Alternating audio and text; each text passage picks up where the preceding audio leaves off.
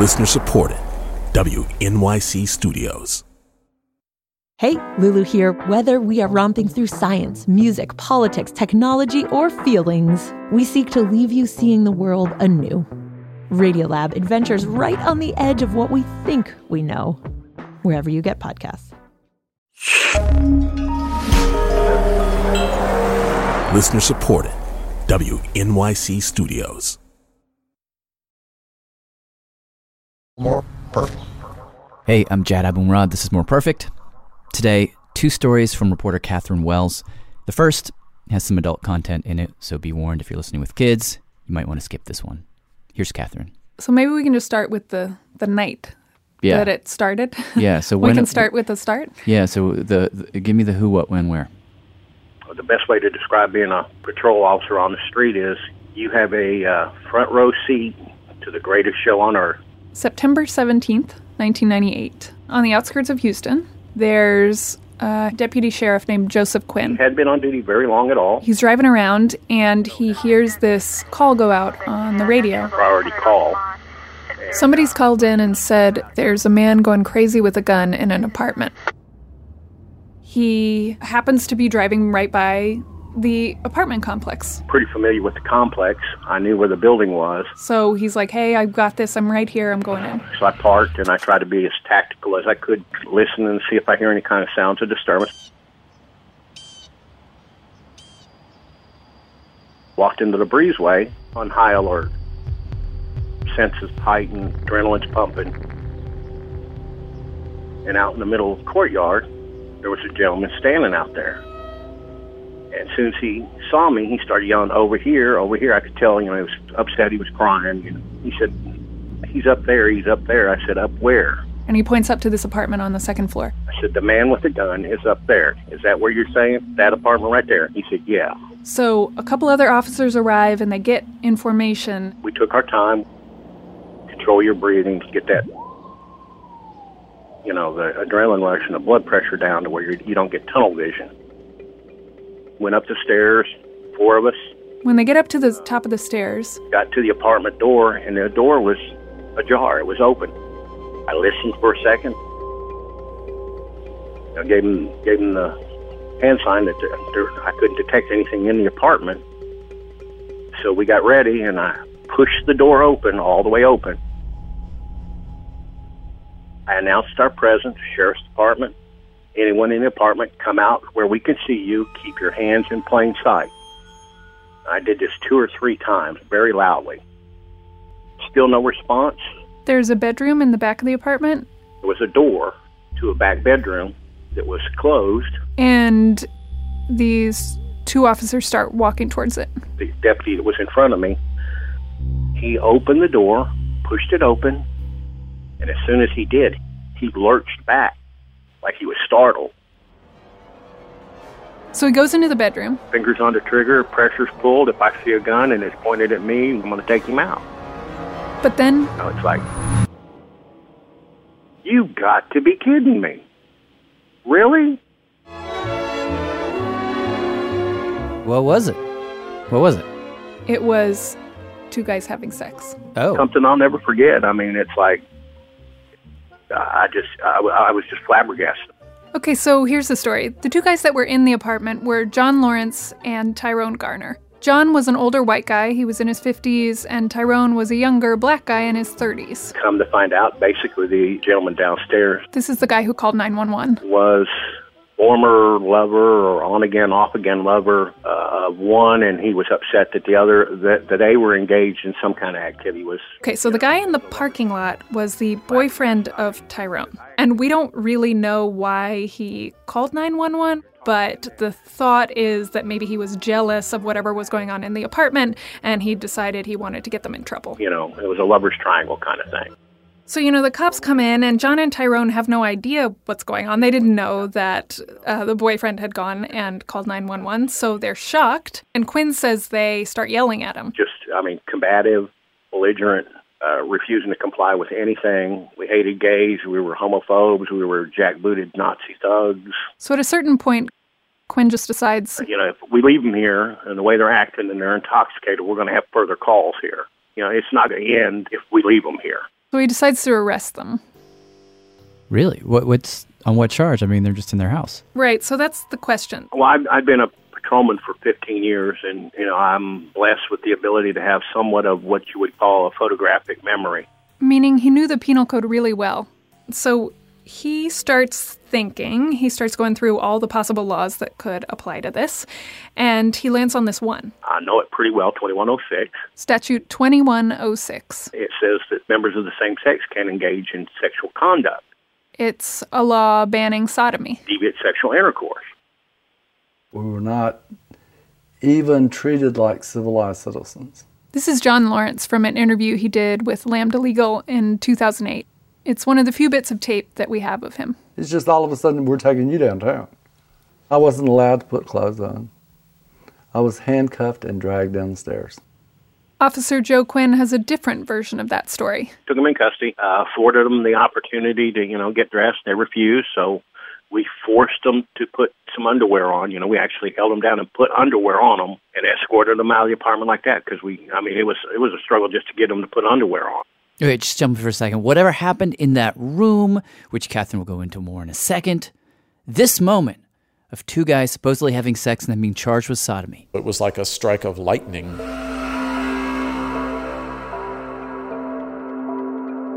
It would begin a process that would profoundly reshape America. And what's interesting, and this is one of the first things that you bump into if you are an idiot about the law, which I am, and then you try and make a podcast about the law, which I'm trying to do, is that there's often this disconnect. Like laws are these things that sort of float above us all, these beautiful abstractions. And yet, if you want to challenge the law, you've got to find a person down here in the mud whose experience perfectly somehow captures what you feel is wrong with the law. You've got to find a perfect plaintiff. But how do you find that person? And what happens if they're not so perfect? These two stories that you're going to hear are about a particular tactic that's sometimes called test case litigation that I wasn't too aware of before Catherine's reporting. The second story actually touches on a very current case that was just decided a few days ago. This is the case on affirmative action. We'll meet the guy who brought that case, who critics say is basically destroying some of the most iconic civil rights law from the 60s. But first, we'll get back to Catherine Wells with the story of a case called Lawrence v. Texas. Okay, so come on in. I brought out my Lawrence versus Texas box of stuff. So I went to And, Houston uh, and I visited a guy named Mitchell Katine. He's a lawyer there. And he showed me the arrest papers. He had the arrest papers for these two guys. see J. Lawrence criminal. Officers observed the defendant engaged in deviant sexual conduct, charged with homosexual conduct. It's right there in writing. Yeah, I, I mean, it's it really is strange to see those words on a piece of paper. It seems like such an anachronism, but it was not. It's not, and this is dated um, September 17th, 1998. Now, in 1998, Texas wasn't the only state that had this kind of law on the books. At least 13 other states also had an anti sodomy law. And it's important to note that, you know, this law wasn't used very much. People were not arrested for this law. Because when would police be present in your home to observe you having sex? This is Dale Carpenter. I teach constitutional law, SMU Law School. I mean, sodomy laws weren't really about stopping anybody from having sex, they were really about ensuring that we could label people criminal. It was a label that people could point to. So that people who disapproved of homosexuality could say, look, the defining act of homosexuality, a crime. Uh, so if it's a crime and you commit the crime, Well, you're a criminal. It's a criminal statute. people can say you're a criminal, which then gives the state a legal basis to justify all sorts of housing discrimination, employment discrimination. Military, in every context, it had an effect. And many people argued that these laws they also sent a strong cultural message. Well, it's being called gay bashing, but the most recent example here in Houston is better described as a vicious killing. And this was at a time when hate crimes in Houston were surprisingly common. Paul Broussard, 27 years old, died after being beaten with a nail-studded 2x4. the second senseless killing in the Montrose area in less than three months. There was a lot of blood, and it was real apparent that he'd been shot. So, to make a long story short, The gay rights movement was very eager to repeal that sodomy law. okay, so John and Tyrone were arrested on a Thursday night. The next day, It so happened that because of the location of John Lawrence's apartment, the case landed in a justice of the peace court. meaning after Quinn made the arrest, the report was sent to that court for processing. Now, this court is mostly deals with traffic. It's mostly a traffic court. Um, but there happens to be this clerk in the court who was gay. And he couldn't believe that there that somebody had actually been arrested for homosexual conduct in their home. So that night, this clerk and his partner go to a bar. And they start talking to the bartender. I believe it was a Friday night. This is Lane Lewis. He was the bartender. That's what I was doing. I was a bartender in 1998. So these two guys come in and they tell Lane, You're not going to believe what happened. He said a couple of guys were arrested and charged with uh, sodomy. And Lane was like, Yeah, yeah, yeah, yeah, yeah. He just can't believe that such a thing happened. It's such an unusual occurrence. But they were like, No, no, it really happened. And Lane said, Send me the report. Monday morning, bright and early, I could hear my fax machine go off. Went in there and I pulled it off. Officers observed the defendant engaged in deviant sexual conduct. And, uh, I mean, that's when it hit me. It's, oh. I mean, it was so clear night and day to me. I immediately knew what I had in my hand. Why, why does he care so much about this? Well, so when he wasn't being a bartender, Lane was a community organizer. particularly around LGBT issues. I was president of the Gay and Lesbian Political Caucus. That's one of the oldest LGBT civil rights groups in the South. He'd been waiting for this moment. H- how long had you been looking for a case? Seven, eight years. Seven or eight years. Because, just to lay it out explicitly, what? why did you need Because I needed a test case. You can't change a law like that if you don't have a case. People in the Texas legislature had been trying to remove this law from the books for years, according to Dale Carpenter. But every time someone would introduce a proposal to repeal the law, it would get snickers and catcalls in the state legislature. It just wasn't really going anywhere. So, activists had decided the only way to get this done is to bypass the legislature and go straight to the courts. So I needed a case. I had to have a, a someone guilty.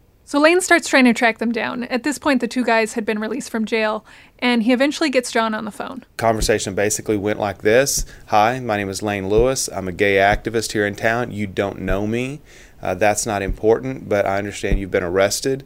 I'm begging you not to plead out. Meaning, don't just say you did it and pay the fine. I knew I couldn't have them plead out. Because then there'd be nothing Lane could do. I said, I will find you lawyers. I will raise the money. I will pay for everything.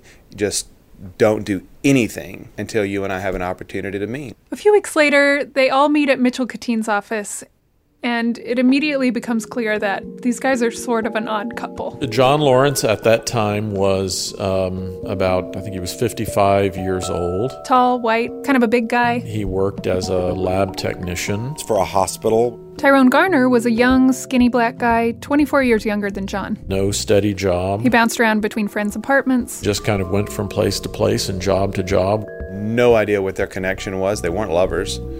Both heavy drinkers.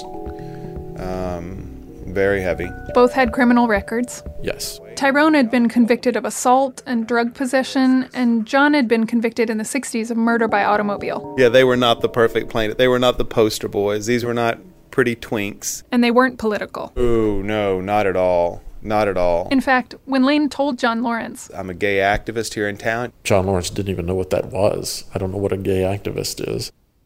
Basically, neither of them had any interest, like no interest, in being a public figure. So I gave them the whole Ask not what your country can do for you. ask not what you can do for your country speech. I mean, literally. I reminded them of who Harry Hay was. I just simply thought, well, now it's time for me to organize my people. Harry Hay was arguably the founder of the original LGBT movement. You listeners may not remember, but at one time it was illegal for certain number of gay males and the LGBT community to get together in one location. It was illegal. Couldn't do it. I dreamt even then of the idea that there would be networks of sanctuaries, of places where we could come and out of which we would be able to move and organize and change things across the country. So I told him a little bit about that history and, and uh, how far we'd come and how far we had to go, and that um, they had an opportunity to change that. So I told him, I said, um, I'll be able to protect you for maybe the first year or two, but there's going to come a time where it will no longer be about you. Um, it'll be about something much, much bigger. So, um, they agreed. Tyrone's attitude was, okay, you know, what do you need me to do? John was uh, much more indignant. I was pissed. They picked the wrong person to pull this on. It was a ridiculous law, but uh, Texas loves to keep some antiquated things around. He was mad. He was angry. He And here's where the story gets complicated. Because at one point, according to Lane Lewis, they were having this conversation and John was ranting, you know, about how he'd been treated and he said, "You know what the worst part is? We weren't even fucking, fucking sex, you know, we weren't da da da da." He said that they were not having sex. Wait, what? That they were not having sex, that they were sitting in their underwear on the couch watching the late night news. They say they were sitting there doing nothing and the cops just burst in and started pushing them around and that they were never even having sex. Wait, but isn't this whole case about them having sex? Yep, So you're saying the thing that this case is supposed to be about might not be true? Right. Well, so I interviewed three of the four police officers. Um, Dale Carpenter says when he talked to the police officers, he did find that their stories were sort of all over the place. One guy said it was anal sex he saw. One guy later said he thought it might have been oral. The other two officers said they never saw anything. So Dale says he believes John's story. There probably was actually no sex. He thinks what might have happened is that the cops walked in and saw some gay art on the wall and some gay magazines lying around. I have a feeling that really set off the officers. And they said, well, we know they're homosexuals. They probably engaged in homosexual conduct at some point, and that's illegal in Texas. No, no, I, I there there was no no no doubt about it. I mean, I have no no reason to lie. Quinn, to this day, still insists that he walked in on them copulating. He says he saw what he saw and he just did his job. If you want to be homosexual and that's the way you want to live your lifestyle, that's fine. I don't agree with your lifestyle, but that's my opinion. That's what it is. It's an opinion. So there's no way to know what actually happened, obviously, but in a way, it doesn't matter. Because when John said that to Lane, that they weren't even having sex, I said, John, don't ever say that again.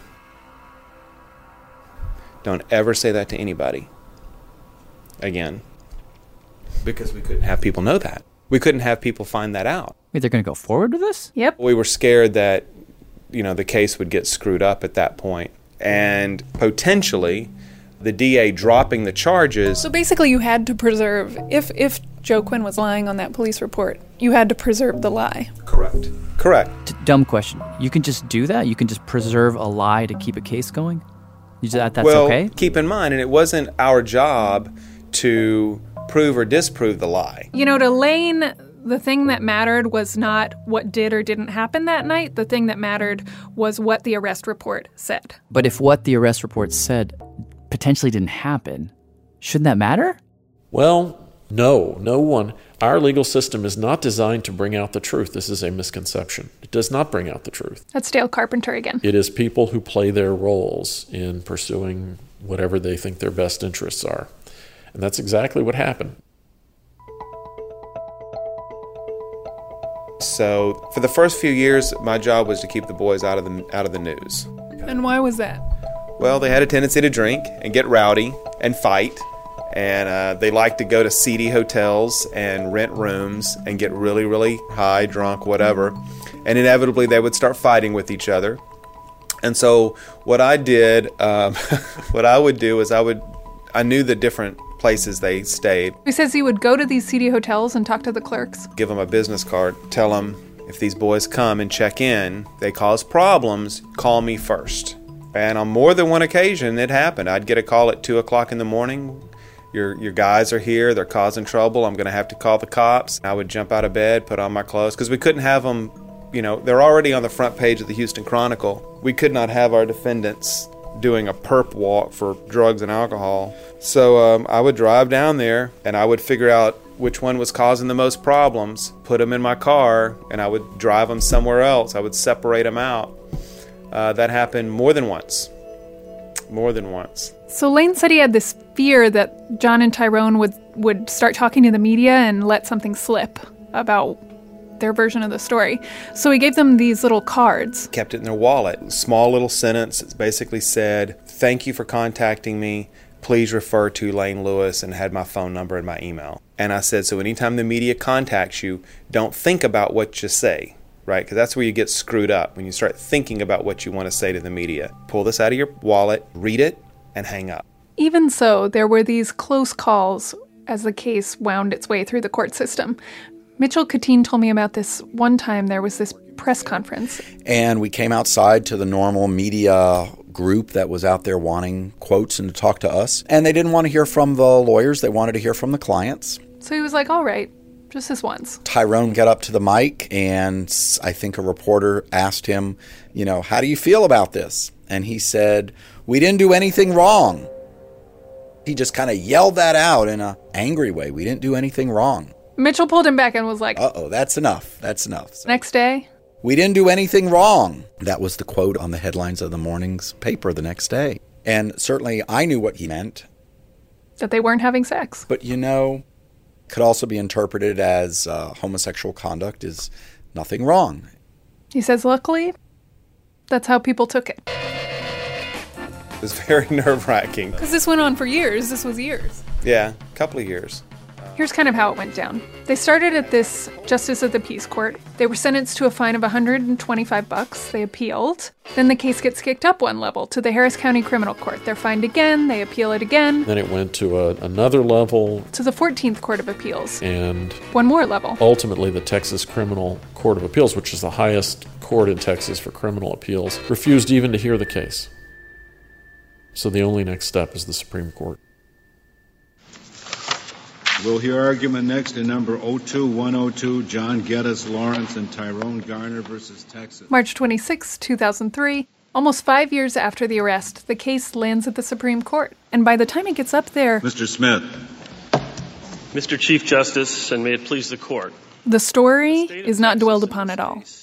They didn't say these guys weren't in a relationship. They didn't say if these guys were having sex, one of them was cheating on his partner. Seems like they might have not been having sex anyway. they didn't say any of those things. They said there are gay families that family relationships are established, that there are hundreds of thousands of people. That this is about families and relationships, how people in loving relationships have the right to express themselves in whatever they want. It's none of the state's business. The opportunity to engage in sexual expression as they will in the privacy of their own homes performs much the same function that it does in the marital context. You know, basically, people in relationships have the right to have sex with each other, regardless of their gender. You should protect it for everyone, that this is a, a fundamental matter of American values. So, Wow. It's like watching something float up from the sort of mucky like realm of, of human real of life. real life and then it just gets kind of prettier as it floats upwards. Yeah. It was such a pretty story that people were suspicious of it. Like people were asking how did this arrest even happen? This was a setup. You all set this up. That was their big battle cry. So Mitchell Katine says he heard this over and over again. It wasn't a setup. But I always wanted to say, so so what if it was? Does that make it any less of a case? Who cares? Unless the court has further questions, uh, thank you very much. Thank you, Mr. Smith. The case is submitted. The Honorable Court is now adjourned until Monday next at 10 o'clock. Three months later, The opinion of the court number 02102, Lawrence against Texas, will be announced by Justice Kennedy.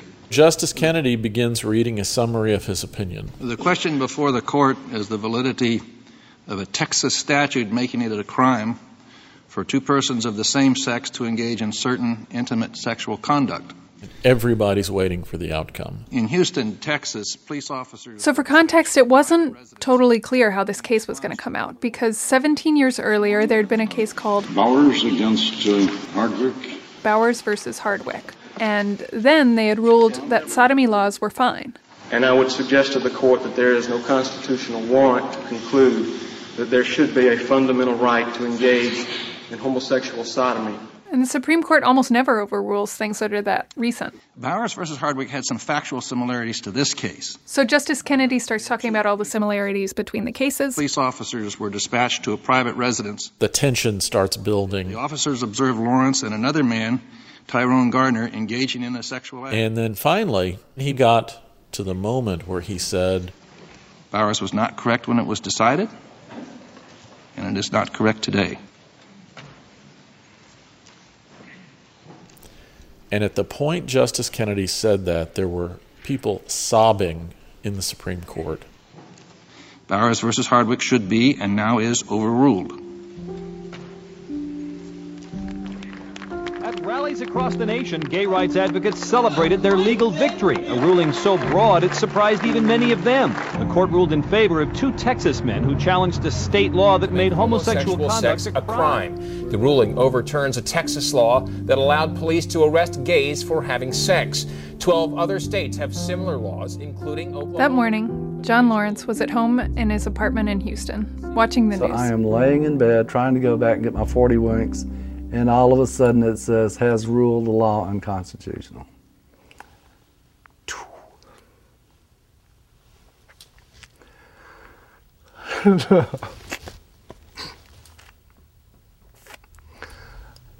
I came out of bed quite happy. Obviously, not everybody was happy about it. Let me be clear that I have nothing against homosexuals or any other group promoting their agenda through, more, through, through normal democratic means. Justice Scalia said basically if if you want this to happen that's fine but you're going about it the wrong way. The court is not the place where this decision should be made. You need to go talk to your fellow citizens and convince them that this law needs to change. Coming to us and asking us to bypass what your fellow citizens seem to want, that is not how democracy should work. Persuading one's fellow citizens is one thing, and imposing one's views in absence of democratic majority will is something else. He he sees this as a small minority imposing their views on everybody else.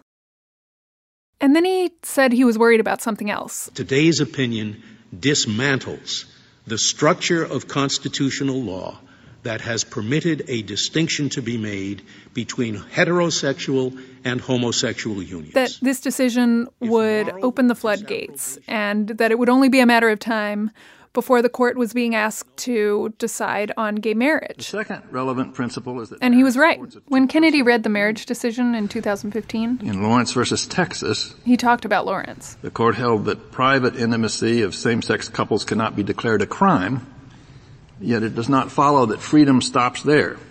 Outlaw to outcast may be a step forward, but it does not achieve the full promise of liberty.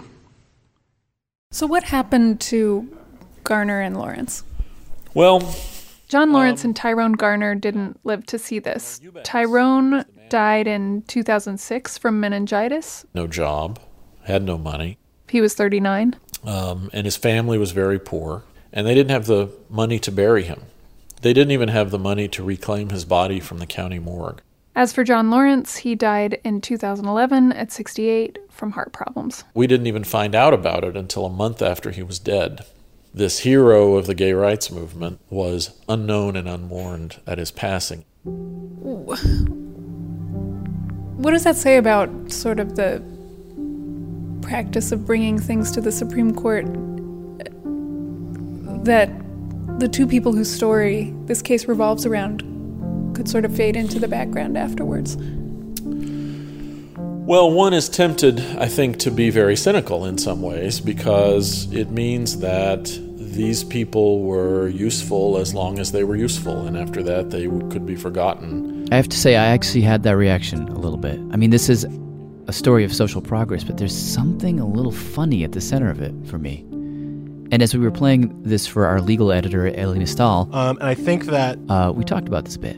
in a lot of ways, our, our legal system devolves into an ends uh, justifies the means kind of justice. Um, we we care we, we, we care about the process so much, um, and and look, the process is is extremely important. But Elie, isn't this just weird to you? Like, this is a dumb law, like a dumb, dumb, dumb, dumb law.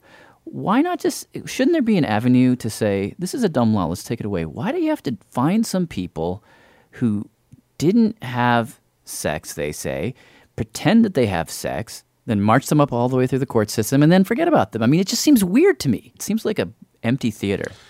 Like, why do we have to do it that way? because if you wanted to put a ballot initiative up in 2003 in Texas saying, "Is gay sex okay?" it would fail.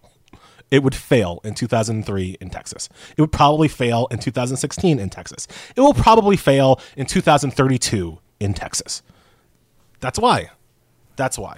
I the see. majority isn't always right. So Hmm. you you you you take you basically take the democratic hit and this is this is a again this goes back right to the founding of our country like when are you going to let popular will run wild and when are you going to constrain it not just restrain it constrain it you know when are you going to just stop it um, and and lawrence v texas is a is an example of a of a we're just going to stop it and it was the right call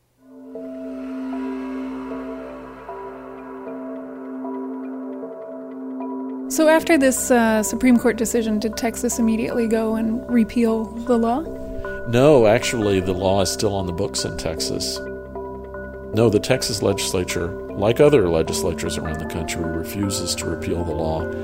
It stays there, a sort of remnant of a kind of a dark, almost forgotten past.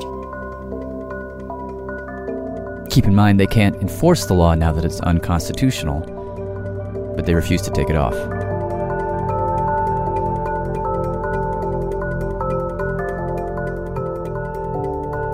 Coming up, a very deep dive into the guy behind one of the most controversial cases this term.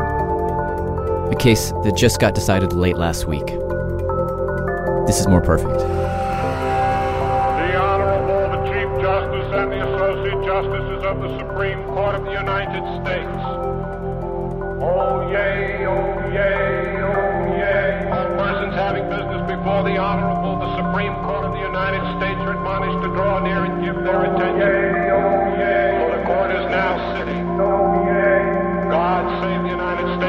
Honorable Court.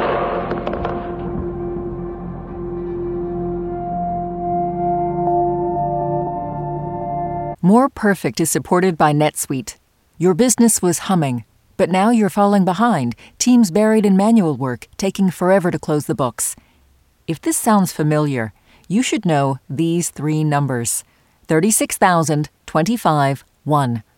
That's the number of businesses which have upgraded to NetSuite by Oracle, the cloud financial system streamlining accounting, financial management, inventory, HR, and more.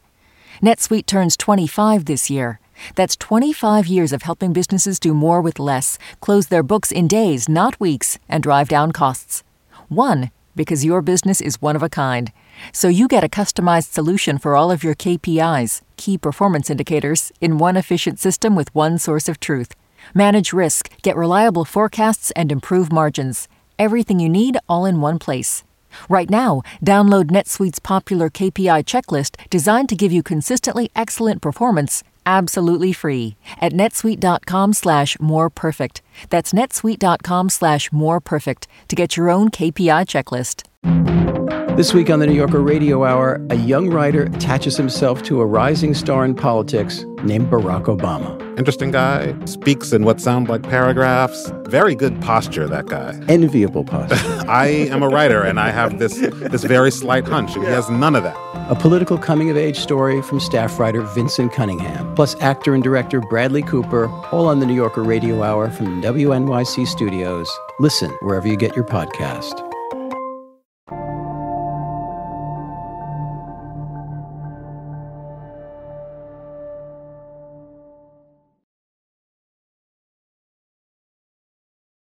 This is More Perfect. I'm Jad Abumrad. If Supreme Court cases can sometimes feel like plays, where the activists and lawyers are sort of like the directors pulling the strings, and the people in the center of the case, the plaintiffs, are just like these imperfect actors who have been cast and the script's already been written for them, well, that dynamic was definitely in effect this term. In fact, just last week, We have had a decision just handed down in what was billed as the landmark affirmative action case of this term. Josh, this is a decision that will impact college admissions nationwide. the case, Fisher versus the University of Texas, centered around the following question. Should universities be able to use racial preferences in college admissions? Now, the University of Texas has this policy where the top 10% of every high school class automatically get in, but for everybody else, they will consider factors like race. And the question was, is that okay? A couple days ago, the court decided, barely, that yes, it is okay. The Supreme Court has upheld the affirmative action program at the University of Texas. Affirmative action in higher education is constitutional.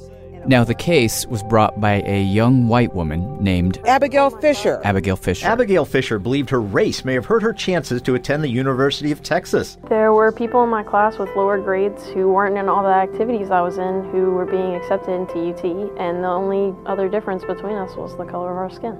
She was arguing that affirmative action discriminates against her as a white person. Now, what you saw in the wake of that decision, and even before, especially online, was this just torrent of hate directed squarely at her. So I'm trying to hold my tongue, but I'm about to tell Abby to have a seat.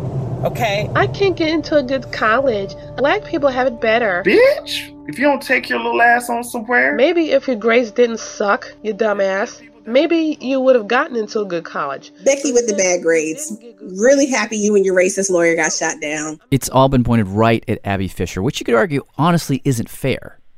Because this case may have very little to do with Abby Fisher. I mean, if you look at the press conferences, I don't believe that students should be treated differently based on their race. Abby Fisher is the one at the podium, but behind her, far in the background, you'll see this guy.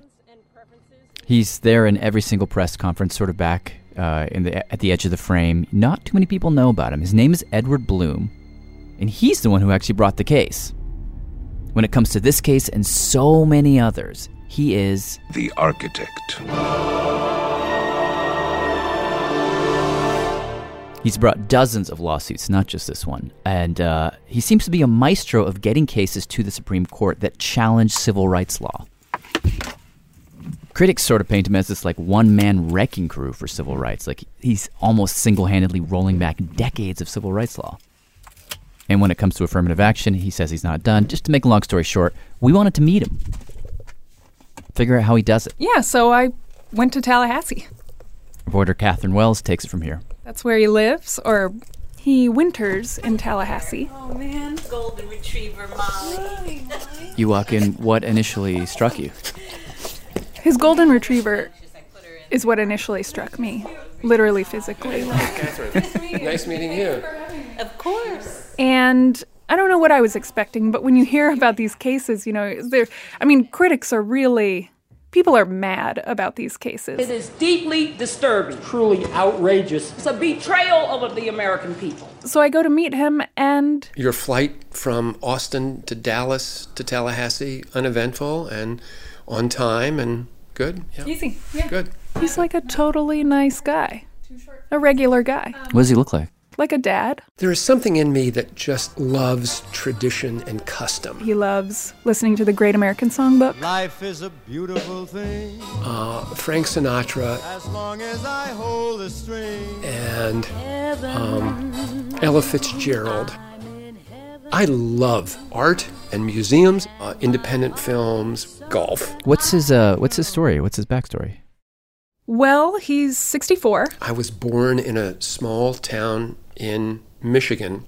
My dad owned a shoe store there. My mom worked with him in the shoe store. What had been your kind of political leanings up to this point? Or uh, Well, I'm the first Republican my mother ever met. I hate to use the word typical, but it, it really was a typical liberal Jewish household. My mother and father were Franklin Roosevelt, Harry Truman Democrats, always voted Democrat. And he said he was that way too, all the way through college, The University of Texas, grad school. State University of New York, where I spent a year studying, of all things, African literature. But he says somewhere along the way, his political leanings sort of started to shift. I spent a summer in Israel living on a kibbutz. And he says he came out of that experience a little less liberal than he was before. And he got married, and then in the early 80s, he's living in Houston, working as a stockbroker. And we met our, our neighbors.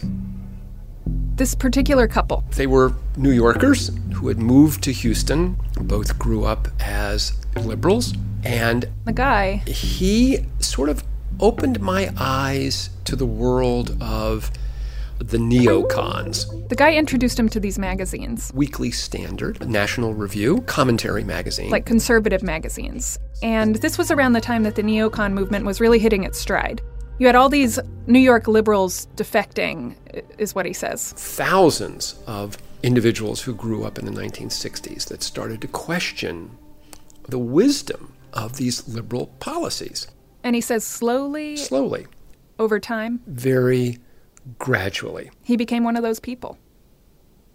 In any case, fast forward a little bit, he's living in Houston. Kind of a garden variety existence. And something happens that sends him on this entirely new path.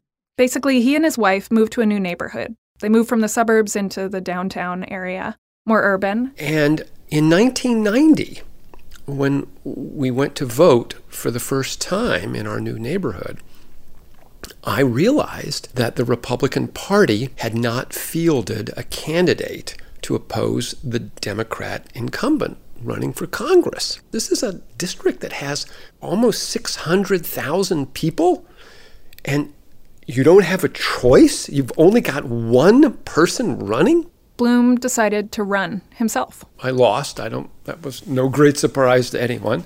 He actually lost by 32 points. But along the way, uh, something really unusual happened. Um, During that campaign, he and his wife Lark, you know, they decided they were going to go meet voters in their district. They got a giant printout of all of the addresses in the 18th congressional district. What was then called a walking list. And they just started going door to door, meeting people, handing out literature. And they'd walk down, say, Oak Street. I would take the even side of Oak Street, and my wife would take the odd numbered side of Oak Street, and we would start to walk and and he says very quickly they realized that the district's shape was funny.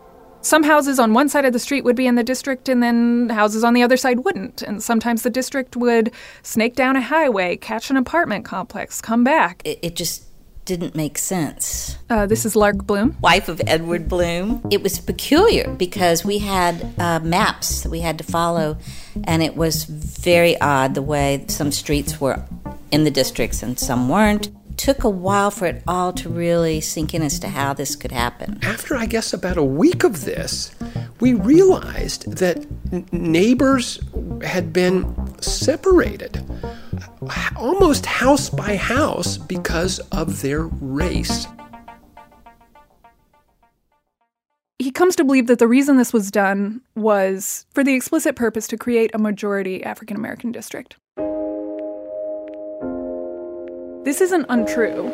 This act flows from a clear and simple wrong. Part of the reason this was done was the Voting Rights Act of 1965. Millions of Americans are denied the right to vote because of their color. This act was a giant step forward in civil rights. You know, one of the primary things it did is eliminate barriers to voting like poll taxes and literacy tests, all these, you know, strategies that had been used to keep minorities from voting. And then this other thing it did, um, sort of in a roundabout way through a series of interpretations, is it encouraged the creation of districts where the majority of voters were minorities. And that's because, you know, one of the strategies that had been used previously to um, sort of dilute the minority vote was to take minority communities and they called it cracking. They they sort of split them apart into many different districts so that they were never uh, in the majority enough to elect a representative. Right. So the right. Voting Rights Act tried to correct that. The 18th congressional district was one of these majority minority districts. The district was drawn by the Texas legislature to have a slight African American majority. I think about 51% African American. But this was the problem, according to Blum. The way they got to that African American majority was by creating this district that zigzagged all over the city and cut through neighborhoods. I, I could not understand. People live close together. They sent their kids to the neighborhood schools. They shopped in the neighborhood shopping centers. They were worried about neighborhood issues. To break these neighborhoods apart by race seemed so wrong to me. In his mind, this law was actually not limiting discrimination, but actually perpetuating it. Well, yeah. Uh, and I, I don't know what an av- the average person, upon realizing this, would have done. But I decided to file a lawsuit. he decided to sue the state of Texas. Called a few friends who lived in the 18th district and a few other districts in Texas. An African American, a Hispanic, and an Asian. Kept looking and looking and looking until I found a lawyer that I could afford. $7,000 a month? We filed a lawsuit challenging the constitutionality of Texas's redistricting plan. The basic charge was yes, the Voting Rights Act was good in its day, but now it was being used as this excuse to segregate people into racially polarized districts. It worked its way through the lower courts, and to my shock and surprise in 1995. We'll hear argument now number 94805, George W. Bush versus Al Vera. Uh, the Supreme Court took it up. And you went to oral arguments? Yeah, we all did. Mr. Chief Justice, and may it please the court. So there we all are. Our opponents step to the lectern and. At issue in this direct appeal is the constitutionality of three congressional districts. They make their arguments. That the court below erroneously ruled were racially gerrymandered. Texas basically said, y'all, we have to put people together by race. The Texas legislature has the obligation to satisfy federal requirements, and the Voting Rights Act is a federal requirement. Like, remember the Voting Rights Act? We're trying to make sure that there are enough minorities in this district so that they have a chance to elect a representative. Then our advocate, uh, Mr. Troy, will hear from you. Made his arguments. With regard to the point that that was just being made, I... Blum's lawyer basically said, "But look at the map. The map is bizarre." And the only reason it could have gotten this way is because you're only thinking about race. Only race. Think about it. That seems messed up. Isn't that messed up? It doesn't matter what your ultimate goal is. You cannot use certain forbidden tools. Race is forbidden by the 14th Amendment to be used as a tool. But in his example, the people, uh, St. Mary's. And, you know, it's a very tense situation. I'm not asking about this situation. Do you know any other situation in the law in which we allow race to be used as a surrogate for It would be unconstitutional. But to use it as as a more thoughtful racism, how is this done? I thought that's how you said this. Counsel, did you concede that, don't or really did think you I- say it would require strict scrutiny? You did say that, didn't you? L- let me explain. Well, did you say that or not? Let, let- let me find out. Did you say that or not? So, in the end, the Supreme Court gives out this very uh, hair splitty decision that I think gets at this deeper question that in our society and in our discourse, we just haven't figured out how to talk about in a way.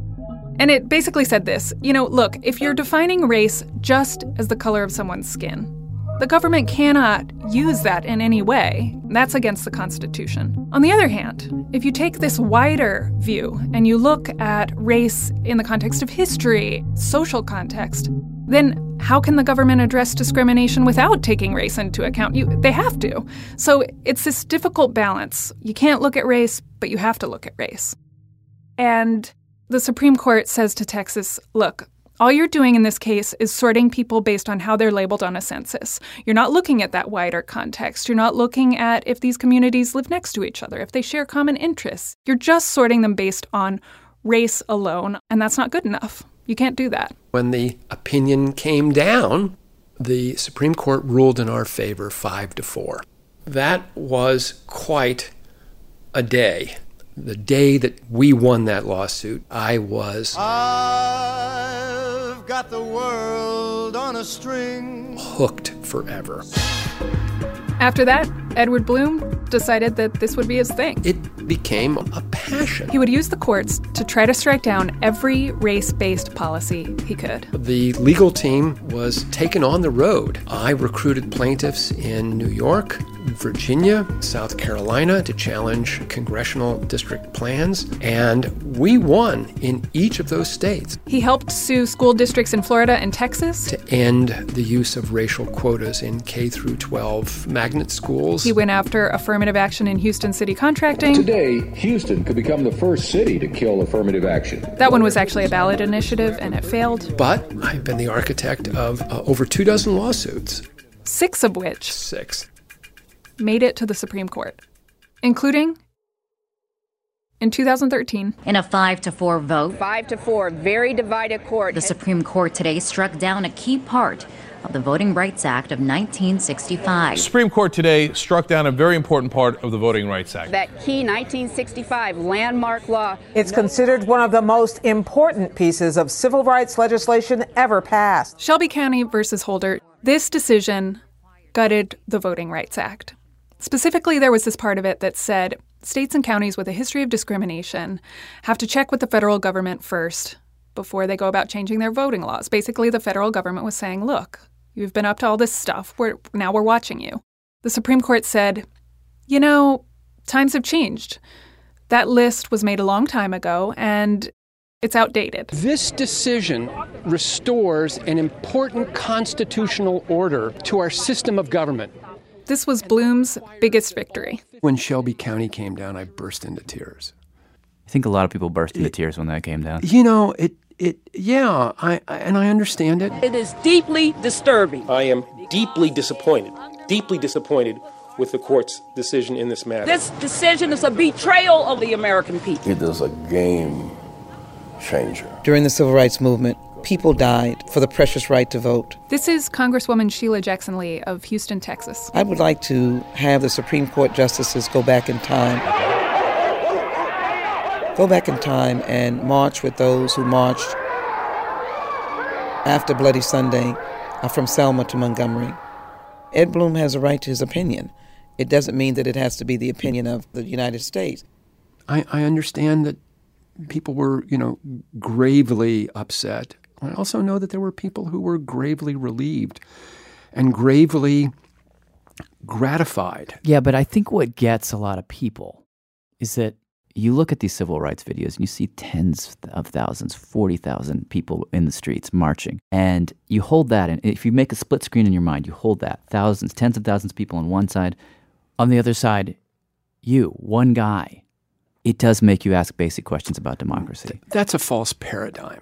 Uh, it, it, it's that may be your split screen, but that's really not the reality of all of this. Look, in 1964 and 1965, uh, America was held hostage by the legacies of slavery and the chokehold of Jim Crow. Fast forward to 2006, the reauthorization of the Voting Rights Act the chokehold had gone away. African Americans in the Deep South registered to vote in numbers that often exceeded whites, participated in elections in numbers that exceeded whites. In terms of electoral opportunities, we have come 180 degrees from 1965. We, we turned those degrees because of the law which you've helped to overturn. And, and, and, and we don't know to what degree that is the psychology of America changing or the fact that we had a law that kept people in line. And now that law is gone. And now we see voter ID laws coming back into play, which I think any like sane person would admit is a, is a, is, a, is an attempt, a blatant attempt to disenfranchise people. So it feels a little bit strange to, to I mean, I completely agree with you. Things have gotten better. At the same time, I think well, that was because of the law that's now gone. Um, look, laws change, laws evolve, and and at some point uh, they need to come to an end.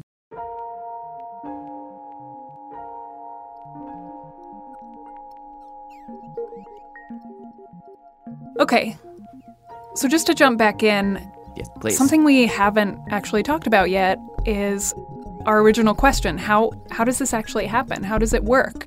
How is one person able to be so effective? To do this work you need a computer a printer a cell phone. Um, that's really about it Wait, who pays for all the lawyer fees? And who, who do you go to? Well, um, there are individuals uh, that know of my work, and there are foundations. Okay, so he's a 501c3, like the NAACP and Lambda Legal that funded the Lawrence versus Texas case. Okay. And if you're a 501c3 public charity, as he is, you don't have to reveal your donors to the public. We do know a couple of his donors, though, and they're wealthy, very conservative foundations. So in the end, what he does is just sort of a more maybe a more strategic or sophisticated version of what Lane Lewis did in the first story. Like in this case that he just lost last week. He knew he wanted to challenge affirmative action, so the first thing he did was sort of do a casting call. He set out to find the perfect white student. He set up a website called utnotfair.org. He made a recruiting video. It's time for UT to stop using race as a factor in the admissions policy. Pretty budget. It's just him looking at the camera in front of a poster that says UT not fair. I encourage all high school students who have been rejected from UT to visit at utnotfair.org. Tell us your story.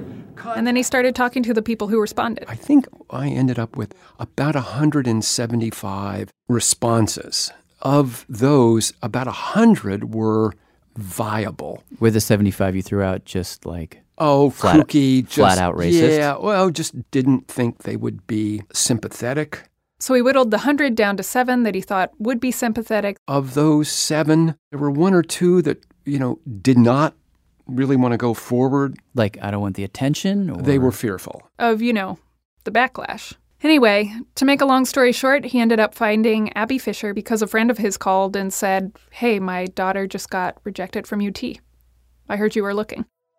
I think I'm a very, like, uh, a very, like, introverted person, and so I feel uh, like sometimes it's a lot of pressure, but I think it, in the end it's totally worth it, and and to be able to to have a voice in this and to know that my voice is making a difference is really rewarding. She seemed like the perfect plaintiff. Strawberry blonde hair, she's petite, she's kind of shy in front of the camera in a good way.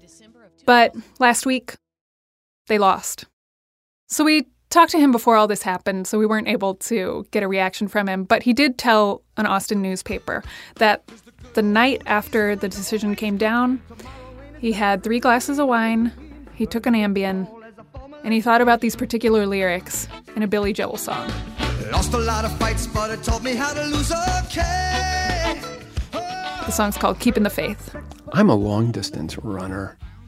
Uh, if there's something just emblematic about my personality, I run long distances. He says he's definitely not done. He's actually already has two more cases against affirmative action in the works. I have retained counsel to litigate Harvard's admissions policies and University of North Carolina's admissions policies. I'm, I'm sorry, it just doesn't strike anyone. I mean, forget the politics, whether you're on on Blum's side or not. This just the tactic doesn't strike anyone as like fishy.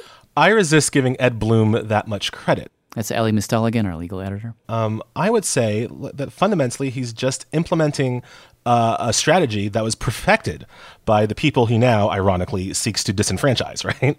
Um, this is civil rights movement 101. He's got laws that he doesn't like that he knows he can't overturn through an election. Remember, this Blum's a failed congressional candidate he had that lust for for political power. He couldn't get it through the electoral system, but he found this other way um, to do it. This is exactly what the civil rights movement did. Okay, so to me, this is one of the most fascinating things about this story. Um, if we go back, do you remember this case? There's a famous case called Plessy versus Ferguson. Sort of, no, not really. Plessy v. Ferguson, I think, is a good example. This is Susan Carle, law professor at American University Washington College of Law. Okay, Plessy versus Ferguson, 1892. So that was a case where the state of Louisiana had adopted a new separate cars law, which said that people of color and white people could not ride in the same train cars. And if you've heard the story, this is how it goes. Somebody named Homer Plessy. A black man sits down in a white car. He is arrested and. Uh, he decides to sue, and his case goes all the way to the Supreme Court. Now, the thing about that case is that it was a total setup. What do you mean?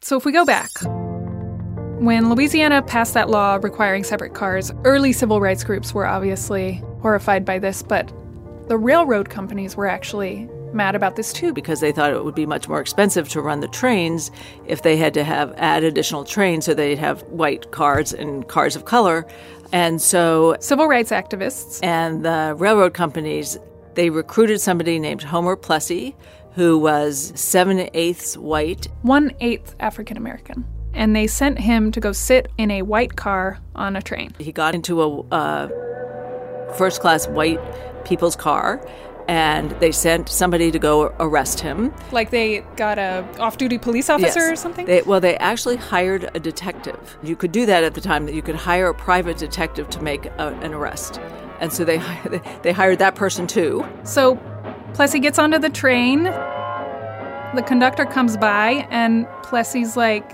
Just thought I should let you know I'm actually an eighth black. And the conductor says, Well, in that case, you're going to need to be on the other car in this train. Homer Plessy says, I'm good, actually. I, I'm going to be staying right here. And the conductor says, No, really, you have to move. And Homer Plessy says, No, really, not gonna. And things get heated, and eventually, this detective that they've hired comes in and arrests him.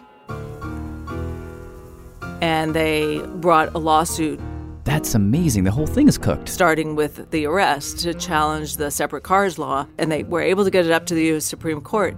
And they were hoping that they would be able to establish that the idea of separating the races was unconstitutional. But unfortunately, they miscalculated. And the court ruled that the law was constitutional. And what they got instead was separate but equal. Totally backfired. But it was this early example of this other way. You know, if you can find a plaintiff or create a plaintiff, you might be able to bypass the legislature and go to the Supreme Court instead. The NAACP later picked up on this. They were the true geniuses. They perfected it, and they perfected it under circumstances where victories were highly unlikely. For example, in the early 1900s, they do things like send a black guy and a white guy all over New York City to segregated theaters. and see if one of them was prevented from being seated. And if they were, they would sue those theaters and win victories that way. Then there was this other law in Louisville, Kentucky that said Nobody could buy a house or live on a block in which white people lived if they were African American. So they recruited a white guy to sell a house to a black guy, and then they had the black guy refuse to take the house, so the white guy could say, You said you would buy the house, but now you're reneging on it. And the African American said, I'm not buying the house because I can't live there. White guy sues the black guy. Again, it was a manufactured case. It was one of the NAACP's first victories. And that's the case where Justice Holmes said in a dissent that he ended up not publishing hey, wait a minute, this isn't even a real case. At the time, anything that involved manufacturing a case or fomenting litigation, all of those things were um, illegal. So not just unethical, but actually illegal. Yes, criminally illegal. It was seen as something like how we see ambulance chasing today. The lawyers for the NAACP were very aware of these statutes. And this came to a head in the 1950s. The NAACP wanted to get the court to end segregated schools. Basically, they wanted to overturn Plessy versus Ferguson. And the way they were doing this, they you, you know, they needed plaintiffs. So the way they were looking for plaintiffs is going to meetings with parents and sort of quietly, you know, subtly trying to ask parents if they wanted to be the face of these cases. Now, Virginia knew that they were doing this, and they tightened up these regulations that said, you know, you can't drum up litigation to try to stop them from doing this. So the NAACP sued, and they took this issue all the way to the Supreme Court. Test litigation is essential because no matter how illegal it is, public officials are free And interference. in that case, the Supreme Court said, actually, manufacturing litigation is, is a form of political expression, Really? and it is totally okay. Like free speech, basically? Yeah, like it's a way of expressing your political viewpoint. And test case litigation exploded after this. And in the 60s and 70s, a lot of other movements, the women's movement, poor people's movement, saw the success the civil rights movement was having with these strategies, and they adopted them as well. And now I guess that includes Ed Blum. Yeah. The founding principles of the civil rights movement have been embraced by the vast majority of Americans in this country. And those founding principles, those founding principles guide these lawsuits. That basic fundamental guiding principle of the civil rights movement and how it needs to be applied today. I mean, that's I can't say what I think of that on family on family radio. that that is that is not that is not accurate. Ed Blum is not um, carrying the standard forward for civil rights in America. That is not what he's doing. But Elie says he is actually doing something that's deeply important to our political system. You look at the current election cycle, and I see a lot of people who who agree with Ed Blum. They they agreed yeah, with him in a way that true. couldn't be expressed in the polls. Um, they're out there. Um, this is one way for that. I mean, I mean, and and that happens. I think again, that's the, another callback to the civil rights movement. When you have a minority population who believes in something, um, they just get trampled in popular elections. Okay, but do they still have a voice? Should they still have a voice? Should they still have a way um, to enact change on their behalf over the will of the majority? Um, again, that seems to me textbook what courts are supposed to be able to do to look out for the rights of the minorities, political minorities, uh, more than kind of ethnic or racial or religious, and see that they are not being trampled by uh, majoritarian uh, tyranny. Ed Blum is helping a minority of people who believe what he believes. Yeah, I am so not prepared for you saying any of this. this is really surprising to me.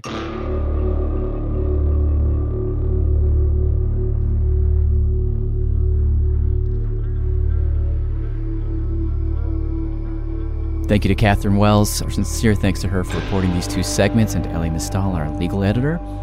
More Perfect is produced by me, Jad Abumrad, with Tobin Low, Kelsey Padgett, and Susie Lechtenberg, who will take it from here. With Soren Wheeler, Elie Mystal, David Herman, Alex Overington, Karen Duffin, Sean Rameswaram, Catherine Wells, Barry Finkel, Andy Mills, Dylan Keefe, and Michelle Harris.